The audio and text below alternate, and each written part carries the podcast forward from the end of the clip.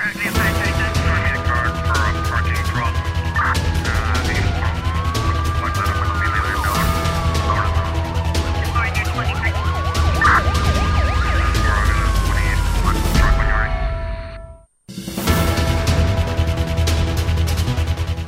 O advogado e deputado Amadeu Oliveira continuou hoje a ser ouvido na audiência contraditória preliminar em que a requerente. A audição foi suspensa ontem, seis horas após o arranque da ACP no Tribunal da Relação do Barlavento, no Mindelo. Em declarações à imprensa, a advogada do arguido, Zuleika Cruz, diz que, durante o tempo em que ele esteve na sala da audiência, Amadeu Oliveira tentou demonstrar que as acusações que lhe são imputadas no despacho da acusação e do Tribunal da Relação do Barlavento não passam de equívocos. E o que canta pretender demonstrar que não passa de um equívoco, todas as acusações não é que ser imputado tanto na despacho da acusação como naqueles outros despachos também de tribunal. O processo é extenso com mais de 100 factos. Não tem um processo que já tem mais de mil e tal páginas, então quase dois mil páginas, creio eu. Um, é muita coisa, não é? é? É uma acusação com cento e tal fatos, então é muita coisa que a gente tem que discutir nesse fase, por isso faz sentido, demora sim e para ser, seja adiada também para amanhã. A audiência contraditória preliminar é uma fase do processo que antecede o julgamento em que o arguído, neste caso Maria Oliveira, requer um momento em que ele vai tentar provar que não há matéria para o levar a julgamento. A Maria Oliveira é acusado pela Procuradoria-Geral da República de um crime de ofensa à pessoa coletiva e dois de atentado contra o Estado de Direito, depois do próprio advogado ter confirmado que preparou a fuga do seu constituinte Arlindo Teixeira para a França no dia 27 de junho.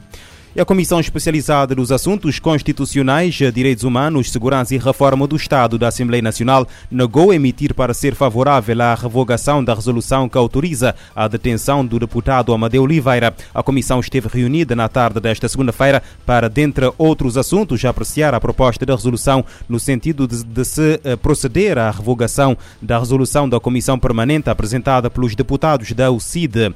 A presidente da comissão, Carmen Martins, explica que é preciso preciso respeitar o princípio da separação de poderes. Não há muito a dizer. Dizer que o que cabia à Comissão uh, já foi aqui deliberado. E também ficou patente e claro que o que cabia também à Comissão Permanente verificou-se. Agora, quanto e, e, respeitando o princípio da separação de poderes, nós não vamos aqui analisar pronunciamento ou decisões que venham de, dos tribunais. É o que temos a dizer. Nula, nós não podemos falar em novidade, porque novidade é, já é uma consequência de um, de um, de um vício, judicial e juridicamente falando. Nós, uh, volto a repetir, o que cabia a esta comissão é já se verificou. Emitir o competente parecer. E isto já foi feito aqui. A Comissão Permanente da Assembleia Nacional decidiu por unanimidade a 12 de julho do ano passado autorizar a detenção do deputado Amadeu Oliveira eh, para ser ouvido no caso em que este terá auxiliado a saída do país de um detido em prisão domiciliária. Amadeu Oliveira acabou por ser detido e está agora em prisão preventiva na cadeia, na cadeia da Ribeirinha, em São Vicente. O Tribunal da Comarca de Santa Catarina de Santiago aplicou prisão preventiva ao suspeito da autoria de um crime de homicídio ocorrido no passado dia 8 8 deste mês na localidade da Chadalém. A Polícia Judiciária informa em comunicado emitido esta segunda-feira que deteve na passada sexta-feira, fora de flagrante delito, um indivíduo do sexo masculino suspeito da autoria de um crime de homicídio ocorrido no Conselho de Santa Catarina, Ilha de Santiago. Num, uh, no mesmo comunicado, a PJ avisa que esse indivíduo de 38 anos, nascido na Holanda, é descendente de cabo-verdianos e que essa detenção aconteceu através da unidade de investigação criminal da Somada em cumprimento de um mandado do Ministério Público Segundo a PJ, a vítima deu entrada no Hospital Regional de Santa Rita Vieira, mas veio a falecer minutos depois em consequência do ferimento causado por uma arma branca. A PJ avisa que o detido foi presente no mesmo dia às autoridades competentes para efeito do primeiro interrogatório judicial de arguido detido e aplicação da medida de coação pessoal, tendo-lhe sido aplicada a prisão preventiva.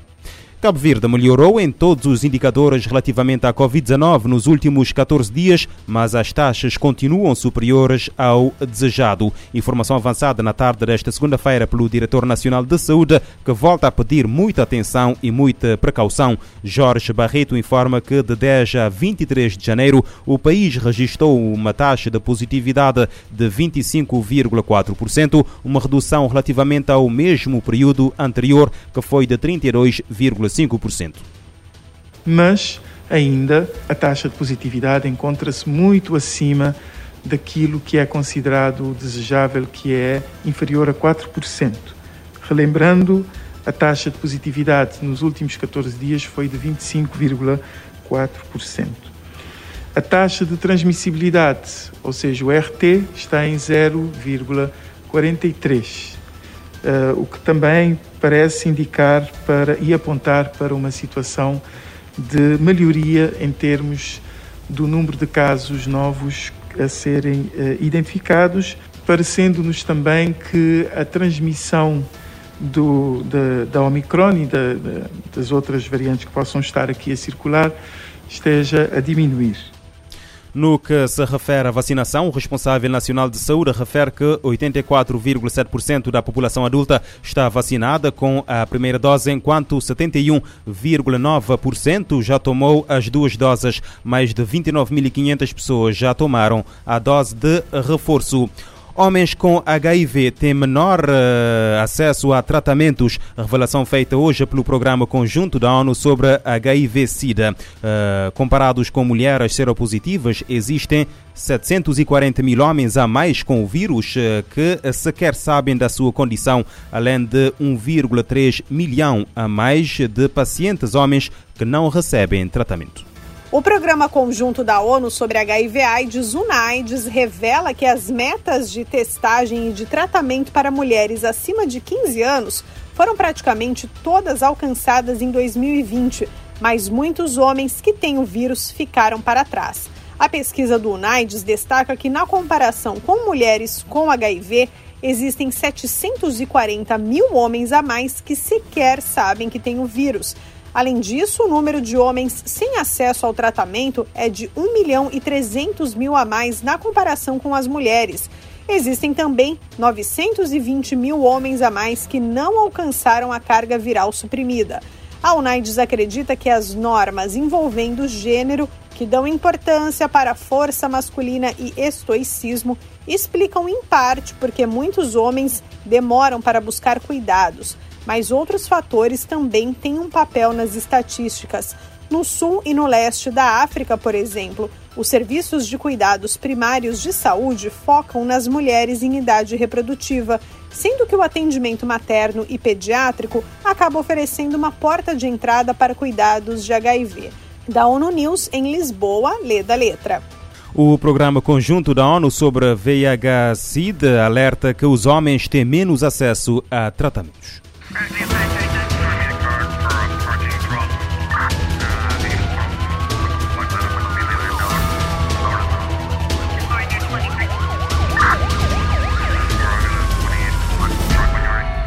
Este programa está disponível em formato podcast no Spotify e em radiomorabeza.cv.